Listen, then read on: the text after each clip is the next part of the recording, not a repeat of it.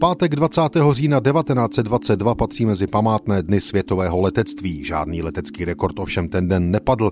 Velký den to ale byl proto, že se člověk, pilot, poprvé v historii zachránil skokem spadajícího letounu s padákem na zádech. O ním premiantem navždy zapsaným v leteckých análech byl zkušební pilot americké armády Harold R. Harris.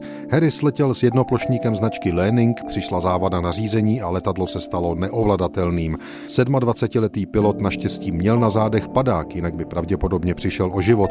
Tváří v tvář jisté havárii vyskočil ze své sedačky do volného prostoru a zavěšen v padákovém postroji přistál v zahradním altánku s roznovým vínem v ulici Troy ve městě Dayton v americkém Ohiu. Prakticky nic se mu nestalo až na pár modřin. Neovladatelné letadlo dopadlo tři bloky od Harrisova přistání. Nikoho naštěstí nezranilo. Následně ve Spojených státech vznikl Caterpillar Club, který združuje letce, kteří museli vyskočit z porouchaného letadla a přežili. Harris získal jeho průkaz číslo 1. Jeho čin si získal velkého věhlasu ve Spojených státech, i když skok na padáku jako takový nebyl už ničím převratným. Už v roce 1783 skočil s padákem z věže pařížské observatoře francouzský fyzik Louis Sebastien Lenormand.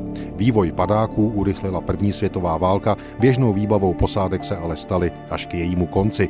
20. října 1922 pak tedy padák poprvé zachránil přímo pilota v nesnázích.